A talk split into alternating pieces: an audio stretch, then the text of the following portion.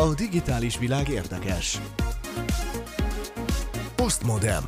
A világ továbbra is a mesterséges intelligencia lázában ég. Megjelent az első Emmy rajzolta manga, de jön az első mesterséges intelligenciájú alkalmazott is. Már a gé pé té és a PaLM-E a fejlesztők új témája. Szóba kerül a játékfejlesztés helyzete, az amszterdami metróépítés virtuális múzeuma és a testünkbe ültethető telefon is. Végül megmutatjuk a beszélő mesterséges intelligencia veszélyét.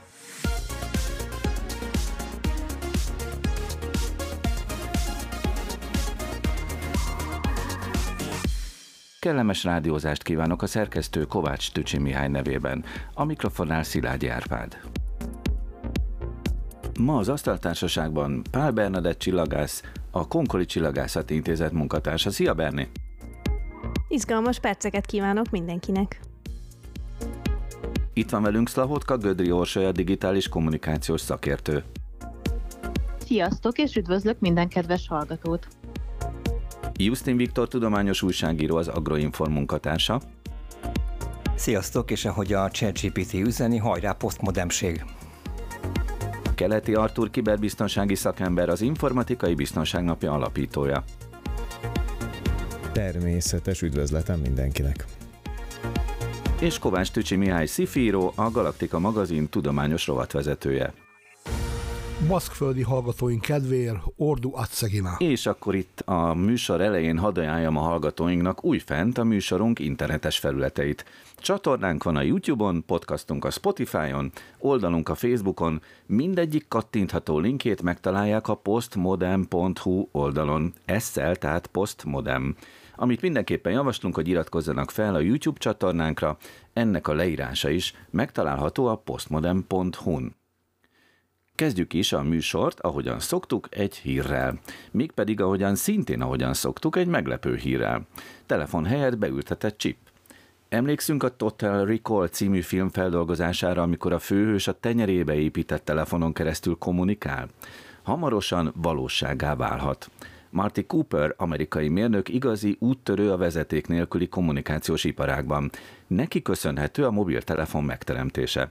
ezerkilencszázhetvenhárom. április harmadikán ő kezdeményezte az első nyilvános hívást egy kézi hordozható mobiltelefonról a Motorolánál, és elsőként a konkurencia vezetőjét hívta fel az utcáról. Most a Barcelonai Mobilvilág Kongresszuson arról beszélt, hogy a mobiltelefonok a jelenleg megszokott megoldások helyett a jövőben a bőrünkbe integrált eszközökké válnak. Víziója szerint hamarosan a telefon a fülünknél lévő bőr alá lesz beágyazva, és a készülékeket már feltölteni sem kell majd, mert testünk ellátja energiával, hát gondolom kb. Mint a Matrixban. Na, az aztán társaságban kivállalná a beültetést. Én azonnal. Nekem, nekem nem okozna problémát. Én egyébként is terveztem már ilyeneket más csippekkel, és mivel megvan az a szerencsés helyzetem, hogy édesapám sebész, ezért ő mondta is, hogy ha bármilyen ilyet szeretnék, akkor nyilván az egyszerűbbeket, amit ő végre tud hajtani, ilyen bőr alá ültetett, azt ő bármikor megcsinálja. Úgyhogy amint van valami olyan, aminek van értelme, már vannak bőrbe ültethető csippek, de azok engem olyan különösebben nem izgatnak, már igazából egy egyszerű kényelmi funkció csak, és nem elég nekem, akkor én ezt megcsináltatnám. Például mobiltelefon, az érdekelne bőröd alatt? Há, hogy ne érdekelne? Hát mit hurcalászom állandóan magammal ezt a sok vackot? Hát persze, hogy ezért mondjuk annyi érzésem van, hogy azért az a funkcionalitás, ami ma egy mobiltelefonban benne van, az a csipbe berakva, hát kellemetlen lenne. Túl melegszik, akkor nem tudom, mi van a kijelzőkkel, szóval azért ez nem egy olyan egyszerű kérdés, de az alapfunkciók, tehát ilyen kommunikációs dolgok, meg ilyesmik, azok nagyon jók. Egyetlen egy dologtól félnék nagyon, hogy így is borzasztóan zavar, amikor állandóan keresnek. Na most, hogyha ez ott a bőrömben ficegne, állandóan rezegne, meg zizegne. Az még rosszabb, hogyha olyan, olyan érzésem lenne folyamatosan, hogy jaj, megéhívnak, jaj, megéhívnak, jaj, megéhívnak, ezt, ezt nem szeretném. És ez az, hogy el se tudod dobni azt a mobiltelefont messzire. Pedig hát ez egy komoly funkciója a telefonoknak. Igen, biztos vagyok benne, hogy sok vakarózó embert látnánk az utcán, vagy embereket, akik csak így hozzáverik a karjukat az oszlopokhoz, meg a fákhoz. Csillagászunk vagy mit mondjuk, építene be magába? Nekem is az fordult meg a fejemben, amit itt Artúr említett, hogy mi lenne a kijelzővel. Tehát én a saját mobiltelefonom használati idejének eltörpülő százalékát használom effektíve telefonálásra. Tehát, hogyha nekem a fülem mögé beültetik a csippet, én azon hogyan fogok videót nézni, hogyan fogok rajta tanulni, hogyan fogok rajta e-maileket írni, tehát engem ez érdekel, akkor belülről kivetítik a szememre. Igen, igen, igen. Tehát másfajta perifériákat fognak beépíteni neked, nem telefont. Jesszusom. Elmesélném röviden gyorsan Arthurnak és Berninek, hogy a bőr mint kijelző típusú fejlesztések, azok rendkívül előre haladottak, tehát ha már a kezeitekbe akarjátok rakni, akkor képzeljétek, hogy magatok elé veszitek a karotokat, ez így működik nagyjából, és az alkarnak a felső felületén ez gyakorlatilag a kijelző, és itt jelennek meg a dolgok, ehhez is kell persze ez az, most ne tételezzük, mert Arthur papájának kell dolgozni, ez a lényeg. Viktor, ezt nem tetoválásnak hívják, amiről most éppen beszélsz? Nem, dehogy. Nem, ezek ilyen új típusú, ilyen jó, metrikus kijelzők, tehát az, amiket fejlesztenek. Hát ezek még nincsenek piacon, de jönnek. Mozgóképes tetkó. Igen, csak például én ugye egy fehér kaukázusi férfi vagyok, tehát például nem tudok ilyen dark módot használni, meg ilyesmit. Tehát hogy én mindig gyakorlatilag az összes filmet ilyen fehér alapon nézném meg, mert nekem olyan az alkarom, tehát ezért ez se stimmel. Tehát... Meg mi van nyáron, amikor lebarnulsz? Így van, így van, akkor panaszkodik az ember, hogy hát ez a film ez jobban nézett ki, amikor még fehér voltam. Télibe. Orsi? Én itt, itt kuncolok a, a rezgőhívás módon, hogy azért az elég vicces lehet, hogy így egyszer csak így berezeg az embernek igen, a fejemmel valaki. Nem valaki. A füled mögé kellene beépíteni, nem? Na, de hova, a homlokomra? Tehát akkor az úgy, úgy igen vicces. Én figyelem a lovakat egy ideje, szerintem bennük van ilyen, nekik van ilyen, hogy így egyszer csak így ráng a bőrük itt-ott. És azt is el tudom képzelni, és képzeljétek el, hogy így mentek az utcán így télen, és akkor azt mondom, hogy most ott tényleg olyan hideg van, hogy vacogok, vagy egyszerűen csak hívásom jött. Tehát így szerintem még ez is lehet, hogy ott az embernek recsegnek a fogai, és akkor ja nem, csak a fülem mögött megérkezett az es em es. És még egy nagyon fontos dolog, hogy most olvastam, hogy a Gen Z, a Gen Z nem használ csengőhangot, annak vége, szava. Tehát, hogy csak rezgés van. Aki csengőhangot használ, az boomer. Tehát magyarul marad a rezgés, így is, úgy is. Most, hogyha valaki el akarja lopni a telefonomat, akkor kiveszi a zsebemből. Hogyha azt valaki beülteti a fülem mögé, akkor elterjed egy ilyen egészen új fájdalmas módja. Húzódozom a fülembe és a testem különböző pontjaiba ültetett mindenféle csippektől. De Arthur nem fél ettől egyáltalán. Én egyáltalán nem félek, de most, bocsánat, hogy Bernit most ezt elmondta, hirtelen felsejlett előttem egy ilyen mobiltelefonnepper, aki a nyakába akasztott fülekkel mászkál mindenhova, mert hogy abban van benne a telefon. Ez egy, ez, itt egy új értelmet nyernek ezek a szörnyű harci trófák, amiket néhány horrorfilmben lehet látni. Az egy másik film, az a Dolph Lundgren volt, és ott egy kicsit megőrült, és nem volt nála telefon Vietnámba, a többi stimmel. Tücsi, most már mondjad, hogy te mit építenél be magadba. Hát nekem is ez a bajom, hogy én valamikor kétezer-tíz tájékán írtam arról egy novellát, amikor megjelentek ezek a beépíthető csippek, hogy hogyan rabolják ki az embert most már, tehát elkábítják, és egy komplett műtős szettel bevonszolják az utcába, és kiműtik a kezéből a csippet, és utána nem tud hazamenni, mert nem engedi be a komputeres ház, mert hogy nincsen nála az azonosító csip, tehát még csak haza se tud menni utána. De ez egy érdekes egy olyan országban, ahol egy fél országot nem lehet arra rávenni, hogy fél évente kinyissa a száját a fogorvosnak, hogy hadd nézzen bele körül. Tehát amikor annak idején arról beszélt, hogy hát majd a fogba lesz beültetve a telefon, akkor harsányan elkezdtem ezen röhögni. Hát most a fül mögé ültetve rögtön eszembe jutott, hogy vannak itt időszakok, amikor olyan percenként négy-öt rezgést produkál a telefonom, hogy valamilyen üzenet jött róla, azért tíz perc alatt elég hülyén ráznám a fejemet, és ilyen őrült tekintettel ráznám, és különben ez még azért is érdekes, egy olyan országban, ahol külön jelentése van annak, hogy vajon mi van ennek a füle mögött. Az itt egy külön érdekes dolog lesz, amikor majd vitatkozunk arra, hogy milyen típusú telefon van a füled mögött. A digitális világról érthetően. Ez a Postmodem. Itt a Postmodem című műsor, amiben most a játékvilággal folytatjuk a témáink sorát, mégpedig a magyar játékfejlesztés helyzetével. Hát ez egy több évtizedes történet. Játékfejlesztés alatt leginkább is a digitális játékfejlesztésre gondolunk, ami én azt hiszem, hogy a nyolcvanas évek közepétől, végétől lett igazán jelentős, de itt van a telefon vonalban Kasz Krisztián játéktervező, vagy ahogy angol nyelvterületen mondják, game designer. Jó estét, Krisztián!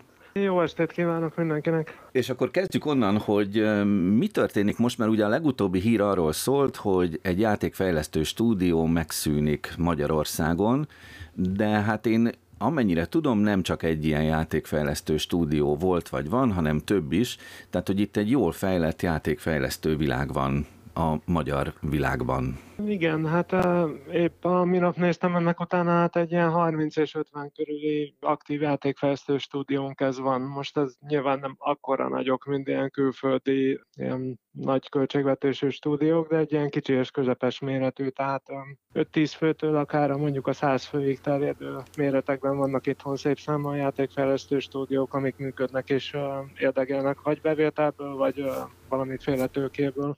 Ők bedolgoznak nagy amerikai vagy nyugat-európai játékfejlesztő stúdióknak, kiadóknak, vagy pedig önállóak? Itthon a többség az önálló, ezt indie játékfejlesztésnek hívják szaknyelven, ez a independent, ugye független, hogy a saját magának ad ki dolgokat, és abból érdekel, vagy egy kis kiadóval leszerződik, és nekik csinálják. Én még Ugyan emlékszem a nyolcvanas évek végén, hogy hatalmas magyar sikertörténetek voltak a Commodore világban, sőt talán a Spectrum világban is. Ez a sikerszéria folytatódott a későbbiekben? Hát igen, a kilencvenes években ugye volt a Novotrade, amiből lett a, a Paloza nevű cég, nekik akkoriban a kilencvenes évek közepén Sega Mega Drive-on például elég nagy sikereik voltak, ez a híres Ecco the Dolphin például, vagy um, volt még a Digital Reality, ők csinálták a híres Imperium Galactikát, vagy a Hegemoniát, ezek is a mai napig emlegetett és népszerű játékok az adott zsánerekben. Ez mindegyik egy nagyobb cég volt, és um, elég népszerűek a maguk idejében. Később a kétezres években megjött a nagy stratégia hullám, a Storm Region, meg a Black Hole nevű cégek, például éllovasai voltak az ilyen kemény vonalas pé cé stratégia játékoknak. Abban lehetett mondani, hogy Magyarország egy elég nívós helyet foglalt el a stratégia zsánerben világszínvonalon. Az, hogy most megszűnik egy játékfejlesztő stúdió Magyarországon, az mit jelez? Ezt a pandémia utáni, a inflációval sújtott gazdasági helyzetet jellemzi leginkább, vagy pedig inkább a játékiparnak a helyzetét jellemzi? Hát a játékiparban igazából uh, esnek kelnek a cégek sokszor, ez, ez nem egy újdonság. Hát a Game of, ami ugye most bezár itthon ez a stúdió, ez a Game of Hungary volt, a Game of az egy hatalmas vállalat, ilyen másfél tucás stúdióval, hát ebből egy volt a magyarországi kirendeltség, és hát idén januárban történt egy vezérigazgatóváltás a francia anyacégnek az élén, és ő hát rögtön bejelentette, hogy újra szervezések lesznek, és hát ennek esett áldozatául ez a magyar stúdió. De igaz Igazából vannak ilyenek a játékiparban szép számmal, hát sok minden függvénye nyilván bevétel, kiadás, vagy egyéb távlati célok, hogy azt abban mennyire illik bele egy stúdió, vagy mennyire nem. Hogyan látja a játéktervező, Kasz Krisztián, mik a kilátások a közeljövőre, vagy akár a távolabbi jövőre? A magyar játékfejlesztő stúdióknak vannak-e sikerkilátásai?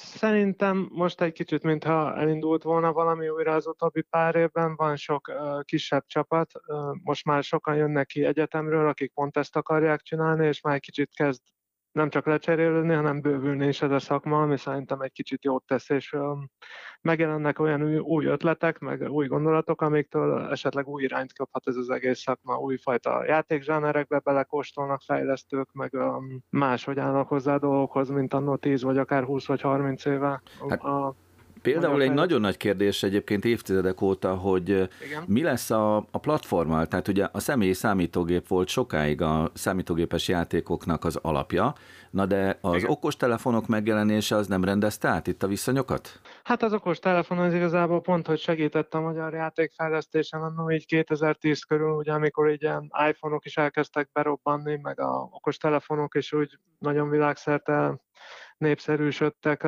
sokan ilyen egy-két fős vállalkozásokba fogtak bele, ami nagyon sok a mai napig létezik, és csinálják a kis játékaikat az App Store-ra, vagy a Google Store-ra, és um, kisebb-nagyobb sikereket elérve olykor, olykor több millió letöltést, meg uh, stabil felhasználóbázis generálva. Ez működik. Krisztiánnak melyik az izgalmasabb? Ez az okostelefonos, vagy pedig továbbra is a pé cés játékfejlesztés? Uh, Nekem igazából a konzolos, de ezt úgy mondom, hogy a tizenhét-nyolc éves szakmai karrierem nagy részét mobil játékfejlesztésre csináltam, de nekem a... Mert abba volt a pénz? Hát abba volt sok lehetőség itthon, meg teljesen véletlenül alakult, úgyhogy a pont um, akkor még okostelefon sem létezett, amikor én ebbe a szakmába bekerültem, hanem csak a nyomógombos telefonok, ugye nagyon kevés memóriával, nagyon kevés színű kijelzővel, nagyon limitált lehetőséggel. Én ott kezdtem el a játékfejlesztést, és ott tanultam ki ezt a szakmát. De nekem a fő szívszerelmem az a játékkonzol, mint a PlayStation, Xbox, Nintendo. Hát köszönöm szépen, hogy egy kis betekintést kaphattunk a mm-hmm. magyar játékfejlesztés világába, és akkor sok sikert kívánunk a folytatáshoz. A digitális világ érdekes. Postmodem. A mesterséges intelligenciáról a mi hallgatóink most már pontosan tudják, hogy helyettünk is beszélnek. Megmutattuk ugyanis itt a műsorban, hogy Keleti Arthur hangján tökéletesen megszólalt például a mesterséges intelligencia. Na de hol tartunk ezeknek a felhasználásával? Szlahotka-Gödri Orsolyával kicsit áttekintjük a már piacon elérhető szolgáltatásokat. Például itt van az első em i alapú alkalmazott. Ez mit jelent, Orsi? Azt jelenti, hogy ugye elkezdték használni a mesterséges intelligenciát különböző feladatok elvégzésére. Amit már itt többször beszéltünk, az az, hogy azokra a feladatokra, amik rutinszerűek, vagy nem kívánnak különösebben gondolkodást, arra ezek az algoritmusok tökéletesen uh, megfelelőek.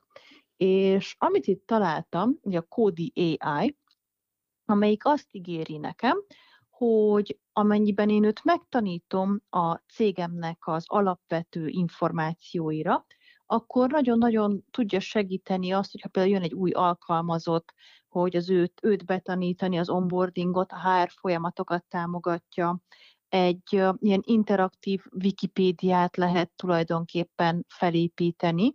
Ugye az egésznek a kulcsa az, hogy legyen egy adatbázisom az én céges anyagaimmal, ami lehet bármilyen rutinszerű feladat, tehát cégadatoktól kezdve, mit hol talál az ember, hogyha, nem tudom, van egy ilyen ügyfélszolgálat és uh, alapvető kérdések, amiket így ismétlődnek a, a felhasználóktól, akkor azokat így fel tudom tölteni, meg tudom tanítani ezt az alkalmazást, és uh, akkor, hogyha jön aki új ember, vagy aki ezt használja, gyakorlatilag felteszi az ő kérdéseit, és a meglévő információkból gyakorlatilag összetesz egy választ a Kódi, akit az első á i alapú alkalmazottnak definiálnak. Orsi, te ismered a Star Trek filmeket? Annyira nem. Star Wars azt inkább, Aha. a Star Trek az kimarad. Mert a Star Trekben van egy ilyen, amire most egyre inkább emlékeztet engem, amit most leírtál, hogy a, az űrhajóval lehet ilyen módon beszélni, és a kapitány mindig megszólítja, hogy komputer, és akkor mond valami utasítást neki, és rendszeresen szoktak lekérni adatokat is. Tehát egy kicsit olyan, mintha ennek a jövőbeli kivetülése lenne ez, amit most leírtál, em i alapú alkalmazott. Tulajdonképpen azt, azt szerintem többször is mondtuk, vagy legalábbis az én tudatomban benne van, hogy a, az ilyen a science fiction filmek azok előbb-utóbb megvalósulnak. Megvalósulnak, igen. Tehát, hogy, hogy persze, lehet, hogy ott már kitalálták, és most ott oda a, a technológia, hogy ezt, a, ezt megépítsék. Ezt elkezdték már használni a különböző vállalkozások? Ez az alkalmazás, ez az alkalmazás már ingyenes módban elérhető, de még igen csak korlátozott. Tehát most tanítják, ha jól látom. A héten fedeztem fel, tehát még csak az alapvető beállításokat kezdtem el nyomogatni. Azt látom, hogy az alkalmazások, az á i alapú alkalmazások, amik nem a Midjourney vagy ChatGPT, azoknak a nagy része éppen most van fejlesztés alatt, vagy waitlistet, tehát várólistára lehet regisztrálni, a első, első lépések vannak. Mi a következő? Mert itt hoztál nekünk egy komplett csokrot igen, mesterséges igen. intelligenciákból. A másik, amelyiket hoztam, az az Adapt á i. Egy fokkal már előrébb van az előzőhöz, a Kódihoz képest. Az Adapt á i, ez azt mondja nekünk, hogy ha megtanítod az alapvető folyamataidra, tehát itt nem, már nem csak információkat adsz neki, hanem, hanem hozzáférést a számítógépeden lévő alkalmazásokhoz. Mondj egy példát! Akkor például a, az adatbázis kezelőkhöz. Tehát például én, én egy, egy marketing cég vagyok, és el akarok adni valamit. A, elindítom a marketing kampányaimat, és jönnek a leadek, az érdeklődők a, a csatornába. És akkor meg tudom neki mondani, hogy ezt a leadet ezzel a megjegyzéssel mentsd el ide. És akkor ő, ő gyakorlatilag megsporol nekem két, három, négy, öt kattintást, és így segíti a munkámat. Tehát a Salesforce-ot mondja, hogy a Salesforce-ba lehet egy e-mail értesítést betenni, hogy adott reggel írjon e-mailt a megfelelő leademnek, hogy emlékeztesse a folyamatra. Vagy lehet Google Sheet-be alkalmazni, hogy különböző számításokat elvégezzen, és elkészítse nekem a kimutatásokat.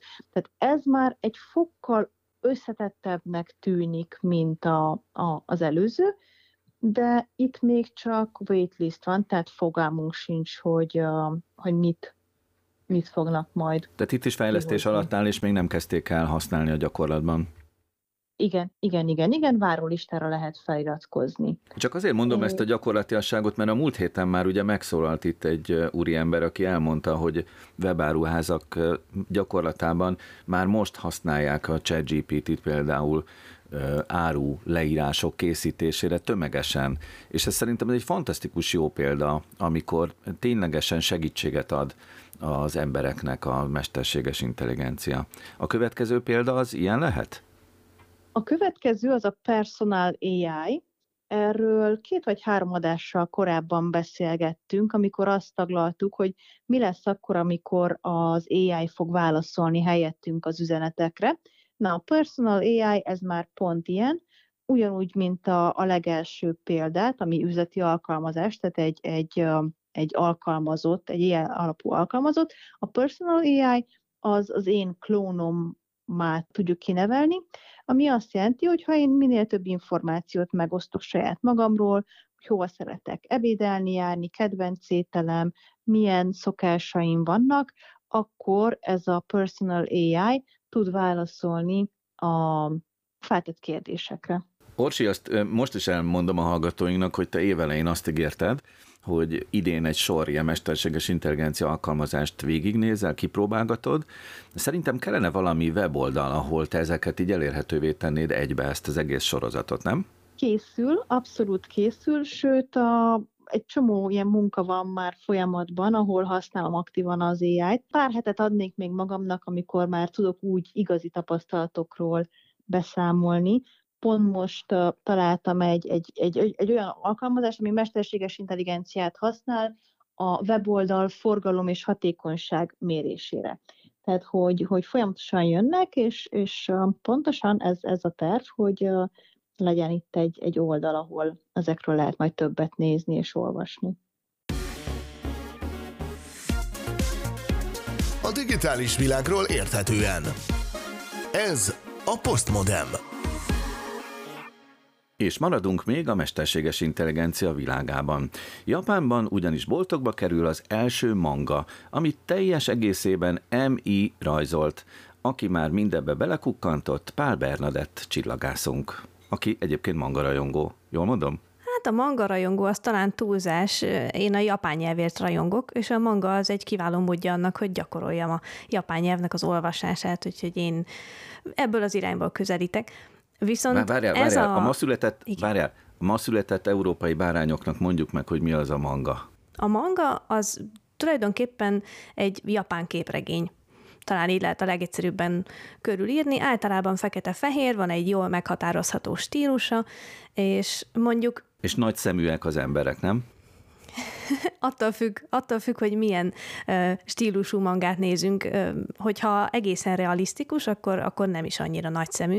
Például most ebben az új mangában, amit a mesterséges intelligencia rajzolt, ez már, már ebben, a, amit csak ebben az egy percben beszéltünk, már is kettő ponton nem egyezik az általános mangákkal. Egyrészt ez az egész színes.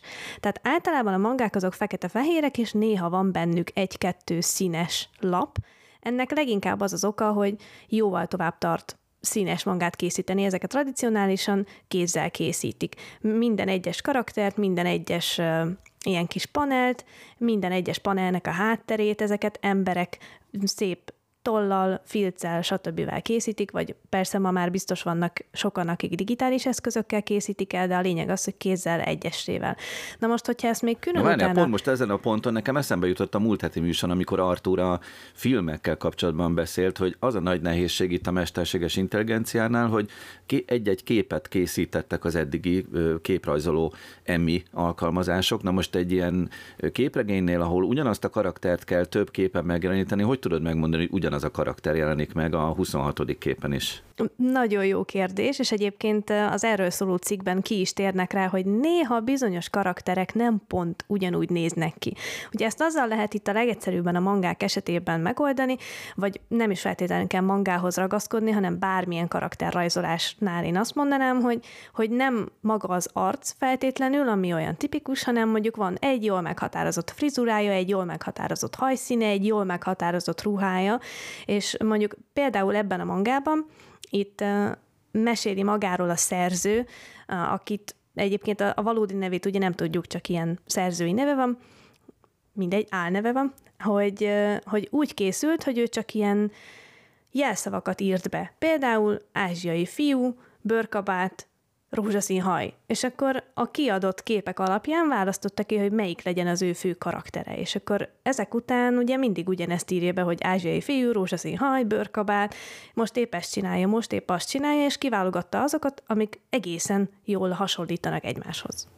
Tudod, mit nem értek én, Berni? A rajzolás az egy élvezetes dolog. Ez a fiatalember miért bízta ezt a mesterséges intelligenciát? Rajzolni jó, nem? És örülünk az alkotásunknak. Roppant egyszerű egyébként erre a válasz, saját bevallása szerint nulla tehetséggel rendelkezik. Azért nem rajzolta meg, mert nem tud rajzolni, ellenben volt egy jó történet, amit szeretett volna megalkotni. Ugye persze erre fölbérelhetett volna magának embereket, akik megrajzolják helyette, de gondolom a mesterséges intelligenciával megrajzoltatni egyrészt olcsóbb volt, másrészt, amint még itt kiemel a cikk is, hogy jóval gyorsabb. Tehát itt több mint száz oldalas mangáról beszélgetünk, és ezt alig hat hét alatt el tudta készíteni mesterséges intelligenciával. Ugyanekkora terjedelmű színes mangának az elkészítése egy profi manga rajzolónak is legalább egy évébe telt volna. Van itt a körünkben egy író egyébként Kovács Tücsi Mihály személyében.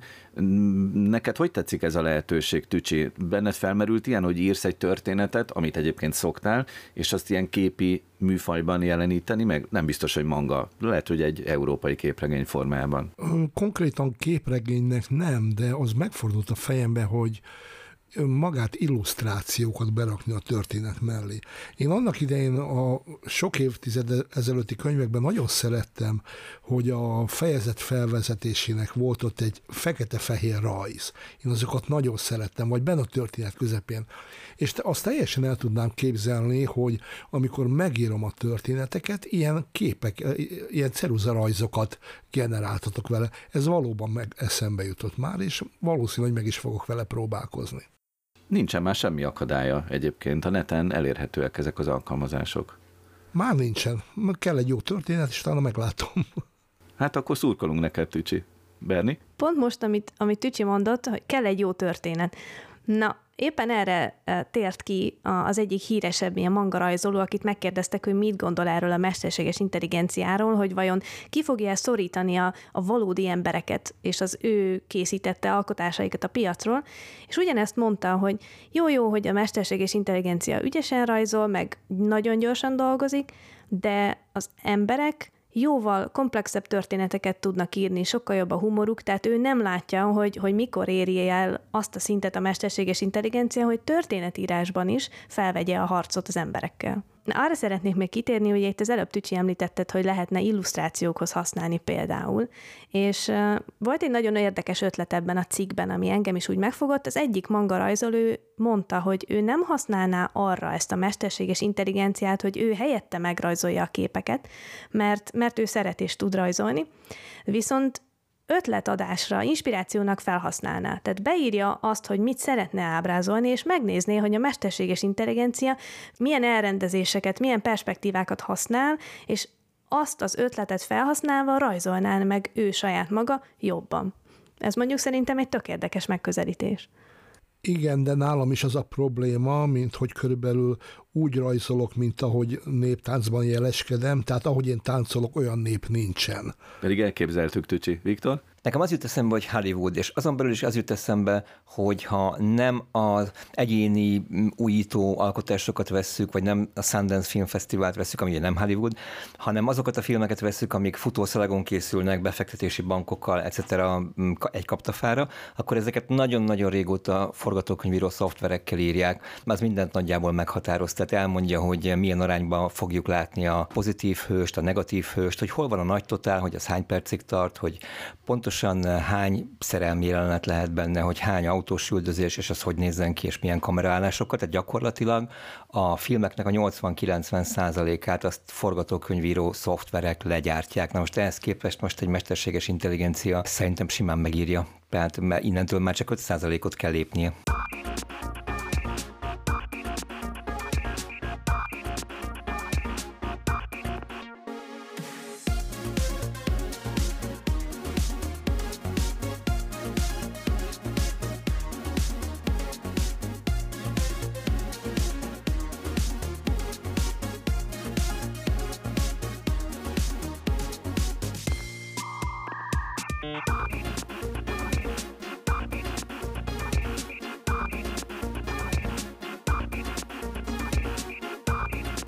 Remélem, hogy a hallgatóink sok mindent elképzeltek most azon képi dolgok közül, amikről beszélgettünk az elmúlt percekben, mert most megint képi látvánnyal foglalkozunk, és én szeretnék visszautalni a műsorunk egy korábbi látható rádiós kiadására, amikor Justin Viktor hozott egy olyan nagyon érdekes történetet Hollandiából, hogy kikotortak egy folyómedret, és rendkívül sok minden került elő, több évszázadra visszamenőleg a folyómederből.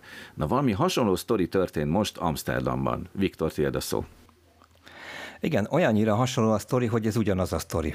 Tehát gyakorlatilag a folyó továbbra is az Amstel, és a város továbbra is Amsterdam. De legelőször is azt mondanám, arra kérném a hallgatókat, hogy jegyezzék meg, amit mondok, angol lesz, tehát lehet picit nehéz, de nagyon fontos, below the surface, tehát a felszín alatt, pont Amsterdam. Ezt kell beütni, tehát below the surface, pont Amsterdam, az u er el sávban ezt beírják szépen, és elkerülnek egy olyan múzeumba, amit bemutattunk már, de most tovább fejlődött a történet, ez egy tizenöt éves történet. És ugye az történt, hogy nem is pontosan kikotorták azt a folyómedret, hanem az történt, hogy észak-déli metróvonalat építettek, ugye ilyen Budapesten is zajlott, tehát csak zárójelben csendesen halkan mondom, hogy azért teliholdas éjszakákon szoktam erről álmodozni, hogyha így építenék Budapesten a metróvonalat, mondjuk a következőt, akkor abból milyen fantasztikus múzeumok és mindenféle egyéb lenne, kerülhetne elő, jöhetne létre, hát mondom is, hogy milyen fantasztikus, olyan fantasztikus, hogy több mint ugye nagyjából száztizenötezer éves a legrégebbi eszköz, ami előkerült ebből a folyóból. A folyót úgy hívják a régészek, hogy egyfajta civilizációs szemétlerakó. A folyók megőrzik az emberiség mindenféle nyomát, lenyomatát, és egészen az ókortól, vagy még korábbantól, tehát bármiféle élet ennek a közelébe megy ennek a folyónak, az szépen lesüllyed az aljára, és ott marad. A folyó medrek vándorolhatnak, de ezek a lenyomatok, ezek a kulturális rétegek, ezek ott maradnak. Ja, tehát akkor, hogyha ahol a metróalagutat fúrják, ott lehet, hogy most éppen nincsen a folyó, de valamikor régen ott volt, és ott lerakódott mindenféle cucc. Igen. Ezt mondták a régészek, hogy egyedülálló lehetőség harminc méterrel a város alatt ásni. Tehát ilyenre szinte soha nincsen lehetőségük máskor, és képzeld el, keszonkamrába kellett, hogy dolgozzanak, amikor például a folyónak az aktív részeiben végeztek ilyen feltárásokat, akkor keszonkamrába engedték le őket, gyakorlatilag olyan körülmények között, mint a mélytengeri búvárkodás, erről számoltak be, és az egésznek az eredménye több mint tízezer műtárgy, amit ki is állítottak, de az online galériába, amit elmondtam, tehát ez a below the surface pont Amsterdam, itt még ennél is sokkal többet, itt húszezer műtárgyat lehet saját történettel, mindegyiknek a leírásával együtt böngészni, és hát egészen elképesztő kreativitással csoportosították, és tették ezt elérhetővé a hollandok. Várj egy pillanatot, először hadd mondjam el a hallgatóknak, a jelenkor hallgatóinak, akik még több tízezer évvel ezelőtt még nem éltek, hogy ezt úgy kell elképzelni, hogy mondjuk a csónakban utazik a szerelmes pár, és akkor véletlenül kiesik a kezükből a mobiltelefon, beleesik a folyóba, és akkor az ott szépen elmerül. És akkor így megyünk vissza az időben, tizenkilencedik században nem mobiltelefon, hanem mondjuk egy toll esett bele, vagy valami kés, vagy valami ilyesmi tárgy. stb. stb. Igen, éppen erre szeretnék konkrét példákat mondani. Például megtaláltak egy tizenhét-tizennyolcadik századi hentes üzemet az apróra vágott állatcsontokból és az ehhez használt eszközökből visszakövetkeztetve, és akkor ennek alapján azt is megtudták, hogy miket használtak egyébként egy ilyen hentes üzemben, amiről fogalmuk nem volt. Aztán ugyanígy megtaláltak egy tizenkilencedik századi bútorműhelyt. Az oda vonatkozó különböző fafaragványok és egyebek, és mindenféle ilyen inzertált, fém megmunkált dolgoknak a, a visszakövetkeztetésével, a csoportosításával, és ebből egy teljesen komplex, ilyen mikrotörténelmi kis panoráma nyílik ki ezekre a műhelyekre, az akkor élt emberekre. Tehát szerintem ilyen részletességű, ilyen sűrű kultúrközeg bemutatást egyébként máshogyan elérni sem lehet, tehát talán csak nagyon szerencsés országokban, mint például a Berni által sokat látogatott Japánban van olyan szintű, meg olyan egyedi szerencsésségű történelem, hogy, hogy egy évezredre visszamenőleg is jelentős mennyiségű az ilyen anyag. Magyarország biztos, hogy nem tartozik ezek közé, meg hát szerintem Hollandia se, ezek azért ilyen történelem átjáróházai országok, ahol inkább mindig valamilyen csata volt, vagy valamilyen dúlás, és aztán így ezek elvesztek volna, de ott vannak a folyók, és Duna, és Tisza, tehát hogy nálunk is azért, azért ezt szerintem előbb-utóbb egyszer jöhet egy ilyen projekt. És akkor még egy szó ennek az internetes megjelenítéséről, mert ugye rá lehet közelíteni a korszakokra, és aztán utána a tárgyakra is rá lehet közelíteni, fizikailag szó szerint, tehát egészen közelről meg lehet nézni nagyon szépen beszkennelt tárgyakat. Igen, gyakorlatilag ugye a metró érdemes végigmenni, északi-déli vonal, csoportosítva ott vannak a speciális kiállítások, nagyjából olyan tízezer tárgy van kiállítva, ilyen tematikusan élelmiszer, tudomány, technológia, fegyverek, páncélok, kommunikáció, ugye egyszer csak ott egy harminckettő tíz vagy valami más. A déli vonalon pedig épületek, építmények, belső terek, kiegészítők, és a magán visszatérve a website-ra, amit említesz, ott pedig azt emelném ki, hogy ez egy nagyon edukatív felület, az ember rögtön a kezdő képernyőről létrehozhatja a saját kiállítását, tehát hogy mivel ott van húszezer tárgy, régészeti lelet, gyakorlatilag csinálhatsz egy tematikus gyűjteményt. Mondj nekem ennél izgalmasabbat, amit egy kisgyermeknek oda lehet adni, hogy csinálj nekem légy szíves egy kiállítást abból, hogy te mit találsz a legérdekesebbnek ebből a húszezer leletből. És ezt könnyű grafikájú, könnyű navigálhatóságú weboldal segíti, szóval na ez, ez az igazi interaktivitás, ez az igazi edukáció szerintem. Postmodem. A beszélő mesterséges intelligenciáról már volt szó ma. Ezt a témát folytatja Kovács Tücsi Mihály, mégpedig azért, mert ezeknek a beszélő rendszereknek azért lehet veszélye is. Igen, már itt szóba került a műsorban korábban is a VALL-E nevű mesterséges intelligencia, amit a Microsoft fejleszt.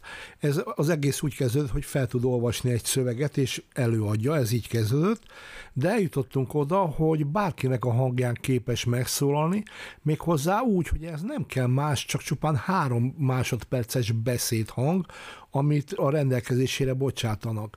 Az az érdekes, hogy nem csak a hangszint utánozza le, hanem a beszélő érzelmi hullámzását, sőt, akár a környezet akusztikáját is képes élethűen visszaadni. Erre elég három másodperc. Arthur még a múltkor egy percet mondott, hogyha jól emlékszem.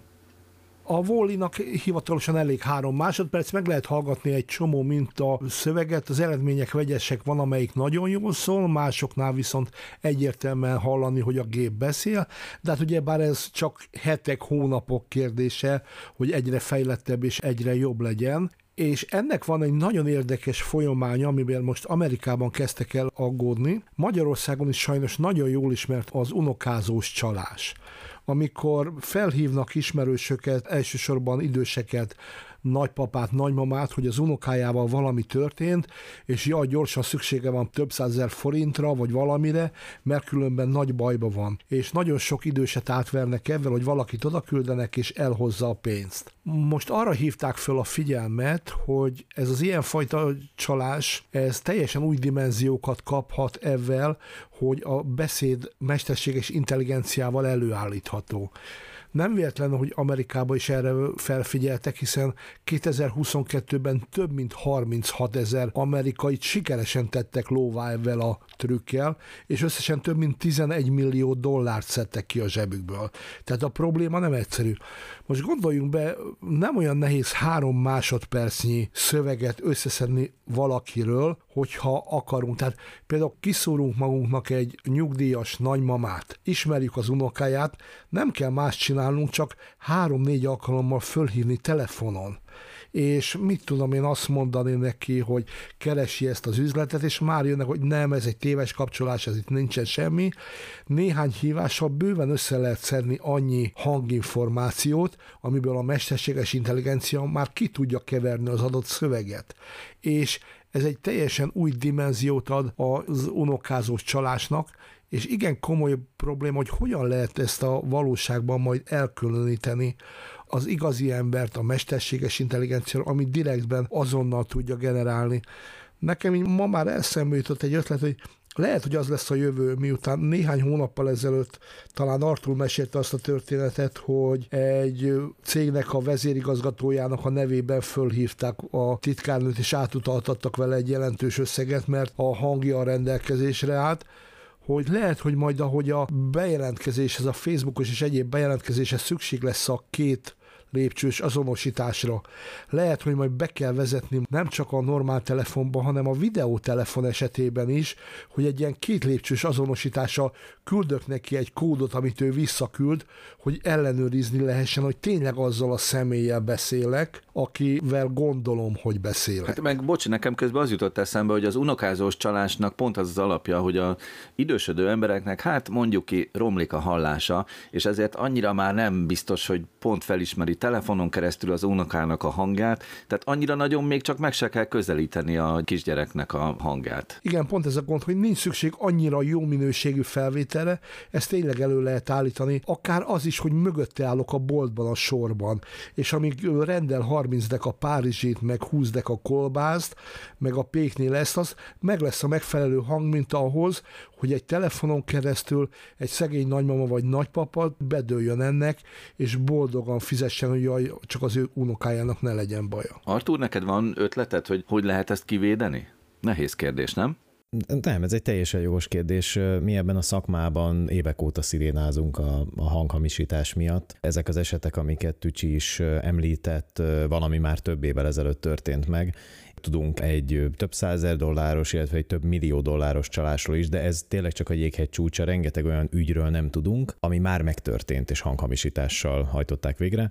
Úgyhogy szerintem ez egy, egy abszolút létező trend, egy most létező trend, a mesterséges intelligencia pedig minden csaló kezébe adja ezt az eszközt, és a védekezés szerintem az csak úgy megoldható, hogyha a telefonról elkezdjük átterelni a bármilyen hanghívást, bármilyen képhívást az olyan környezetekbe, ahol tudunk valamilyen ellenőrzést végrehajtani, vagy több faktorosat, vagy egy mesterséges intelligencia alapú jelzést, de én egyre inkább annak a pártján vagyok, hogy az eredetiség igazolása lesz a jó megoldás, tehát az, hogy amikor egy ilyen hívást kezdeményezünk, akkor csak akkor fogja kiírni a nevünket az illetőnek, akit felhívtunk, hogyha tényleg mi vagyunk azok. Szerintem ez az egyetlen megoldás, ami felé haladhatunk, de akkor le kell állni a telefonhívásokkal, mert ott ez nem megvalósítható.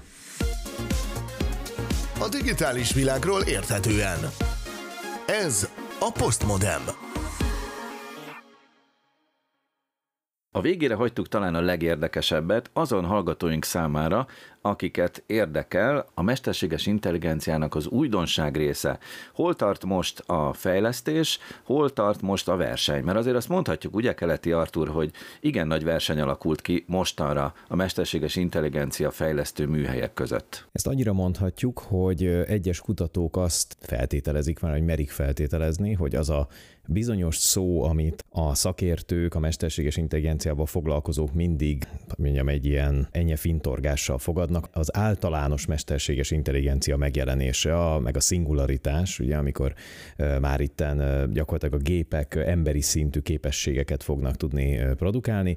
Na, sokan azt mondják, hogy annyira beindult ez a verseny, és olyan tempóra kapcsolt ez a dolog, hogy elérte azt a szintet, ahol már bármelyik pillanatban, akár hónapokon vagy éveken belül is megérkezhet ez az általános mesterséges intelligencia. Most tudom, hogy ezek nagyon erős szavak, de akkor is itt tartunk. És közben pontosan tudom, hogy te magad is elég szkeptikus vagy ezzel kapcsolatban, nem? Hogy elérünk erre a pontra.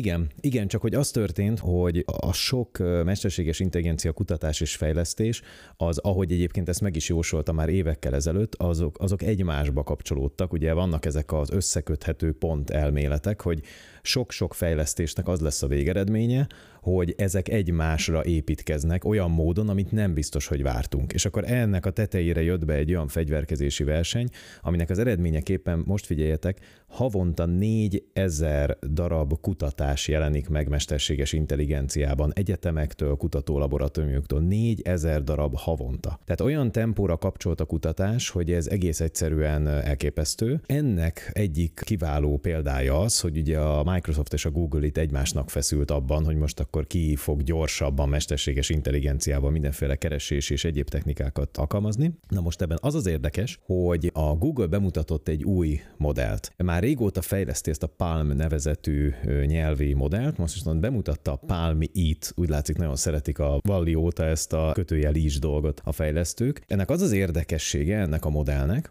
hogy összekötöttek egy kifejezetten vizuális, tehát egy képfeldolgozásba trenírozott mesterséges intelligenciát, egy nyelvi modell mesterséges intelligenciával, tehát hogyha mondjuk most a hallgatók el akarják képzelni, akkor olyan, mint hogyha a gé pé té-t, amiről sokat beszélünk már, mondjuk a ChatGPT-t, azt összekötnék egy olyan mesterséges intelligenciába, ami nagyon jól lát.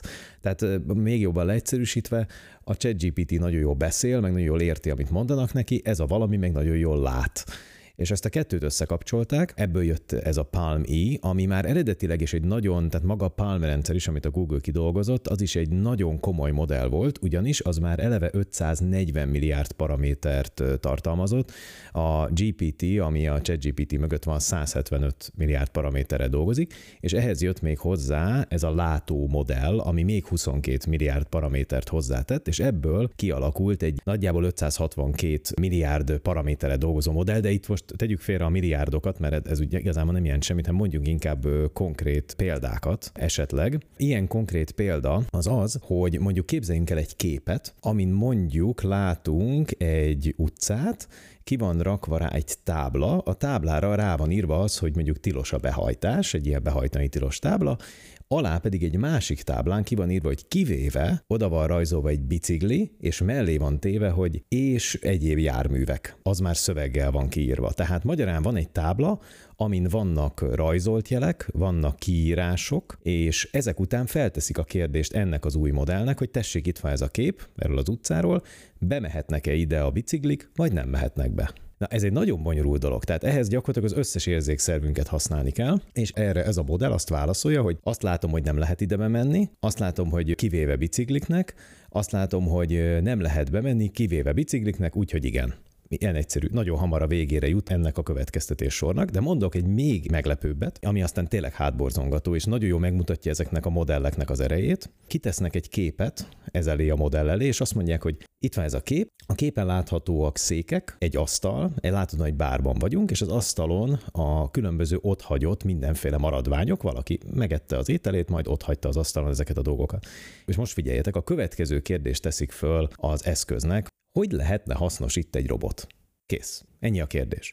És erre a modell teljesen lefagytam, amikor elolvastam, a következőt mondja, az asztalról le kell szedni a tárgyakat, le kell törölni, a székeket kihúzni, fölemelni, föltörölni a padlót és visszarakni őket. A gép rájött arra, hogy hogy kell értelmezni a képet, mi van a képen, és azzal mit kell majd csinálni, sőt pontosan leírta, hogy milyen lépésekben kezd végrehajtani. Tovább megyek. A Google emögé berakott egy robot végrehajtó rendszert is, ami gyakorlatilag ezzel az eszközzel, tehát ezzel az új PaLM-E eszközzel a robotokat is meg tudja mozgatni, és be is mutatták azt, hogy egy olyan robotnak, ami egyébként nem trenírozott erre a feladatra, azt mondják, hogy menj be a konyhába és vegyél ki egy chipszes zacskót a valamelyik fiókból, akkor kiveszi. Hogyha azt mondják neki, hogy hozd ide a zöld csillagot, miközben senki nem tudja, hogy mi az a zöld csillag, akkor megkeresi, kinyitja a fiókot és odahozza.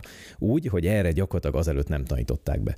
Azt hiszem, hogy ezek után az nem meglepő, hogy elindult a találgatás, hogy mit fog majd lépni erre a Microsoft, és természetesen az OpenAI, és OpenAI is nagyon úgy néz ki, hogy a gé pé té négy, amiről már nagyon régen beszélgetnek, az meg fog jelenni. Méghozzá az sem lehetetlen, hogy már a héten, jövő héten, nem tudjuk, a következő időszakban, ugyanis annak ellenére, hogy az OpenAI, aki fejlesztett gé pé té-t, azt állította, hogy hogy hát az még majd jön, amikor jön. Ehhez képest a Microsoft Németországban, ráadásul a németországi cé té ó-juk, az elkezdett erről beszélni egy rendezvényen, mint hogyha ez teljesen természetes lenne. Azt mondta, hogy jövő héten bemutatjuk a gé pé té négyet, és egy, ez egy olyan, ilyen úgynevezett multimodális mesterséges intelligencia lesz, ami hasonló képfeldolgozásokat csinál, mint amit az előbb elmondtam. Szóval óriási a verseny, és azt hiszem, hogy ebben a hatalmas versenyben egész egyszerűen bármikor bekövetkezhet az a pillanat, hogy megérkeznek azok a mesterséges intelligenciák, amik tényleg emberszerű képességekkel rendelkeznek, vagy akár még meg is haladhatják bizonyos szempontból az embert. Berni? Azóta már nagyon tovább haladtunk a témán, de én arra lettem volna kíváncsi, vagy arra lennék kíváncsi, hogy említetted, Arthur, hogy havi négyezer cikket publikálnak a mesterséges intelligenciáról, ilyen kutatási cikket. Szerinted ennek a négyezer cikknek hány százalékát írta mesterséges intelligencia? Ez egy nagyon jó kérdés, de elképzelhető, hogy volt néhány, amiben segített. Annyira igaz lehet ez, hogy ezt kevesen tudják, hogy a mostani mesterséges intelligenciák csipjeinek egy részét is mesterséges intelligenciák tervezték már. Tehát azokat a neurális csippeket, amiket most a mesterséges intelligencia használ, azt is gépek tervezték, és ezt csak azoknak mondom, akik szeretik ezt a Terminátor témát pedzegetni, hogy igen, ez már egy létező dolog, tehát gépek terveznek gépeket, amelyek újabb gépeket terveznek. És saját magukat kutatják. Akkor én még annyit szeretnék hozzátenni ehhez, hogy miközben a nagyok csatáznak a mesterséges intelligencia különböző modelleken, és ugye ki lesz az első, meg ki ad ki újabb modelleket, eközben február huszonnegyedikén a Facebook is bemutatta a saját ilyen modelljét, Large Language Model Meta á i, vagyis láma. Úgy látszik, hogy szeretik ezeket a csincsillákat, lámákat, meg mindenféle egyéb ilyen szereplőket. És bemutatta ezt a modelljét, látom, nagyon tetszik nektek. Benni üdvözli Zuckerberget. Igen, igen. Na de ami ebben igazán érdekes az az, hogy ezt a modellt, ezt a kutatók számára tették elérhetővé, és azt mondták, hogy ők nagyon komolyan gondolják azt, hogy a kutatóknak össze kéne fogni az akadémiai szinten, egész egyszerűen felelősség teljesen kellene kezelni ezeket a dolgokat, nem csak úgy ráterhelni az embereknek. És képzeljétek el, hogy két hét múlva kiszivárgott a modell, gyakorlatilag fölkerült a torrentre, letölthető olyan szinten, hogy jelenleg nem csak a kutatók, hanem a világon nagyon sok kísérletező lélek föltette ezeket a modelleket a saját számítógépére, és az derült ki, hogy sokkal hatékonyabban fut ez a megoldás, mint a többi eddigi modell, amit használtak, és úgy néz ki, hogy ugyan nem biztos, hogy teljesen ez volt a célja, a nyílt forráskódú, mondjuk bizonyos szűk körnek hozzáférhető mesterséges intelligencia nyelvi modellel a Facebooknak vagy a Metának, de lehet, hogy ezzel a lépéssel demokratizálta a mesterséges intelligencia kutatást, illetve ennek a használatát, ugyanis közben még az is történt, hogy az emberek elkezdték ezeket a modelleket használni, és egyre több kutató azt mondja, hogy lehet, hogy az lesz a jó megoldás erre a problémára, amiről sokat beszélgettünk, hogy butaságokat beszélnek a mesterséges intelligencia rendszerek, és így tovább, és így tovább. Erre lehet, hogy az lesz arra a megoldás, hogy mindenkinek legyen saját mesterséges intelligenciája. Megmondom nektek most is itt és előre, hogy mit fog használni a Winamp. Ugye nekik az a szlogenjük, hogy It really whips the llama's ass. Tehát ChatGPT-t, ennyi, köszönöm. Szeretnék bejelenteni egy új projektet, neve magyarra fordítva tökéletes ügyességgel csinált intelligencia, röviden Tücsi. Eddig tartott a mai Postmodem. Köszönöm szépen a részvételt Pál Bernadettnek, Szlahotka-Gödri Orsolyának, Justin Viktornak, Keleti Arthurnak és Kovács Tücsi Mihálynak. Jelentkezünk jövő héten pénteken is, a tizenhat órai hírek után. Viszontlátásra a YouTube-on, viszontlátásra a Pátia Rádióban. Szilágyi Árpádot hallották. Postmodem.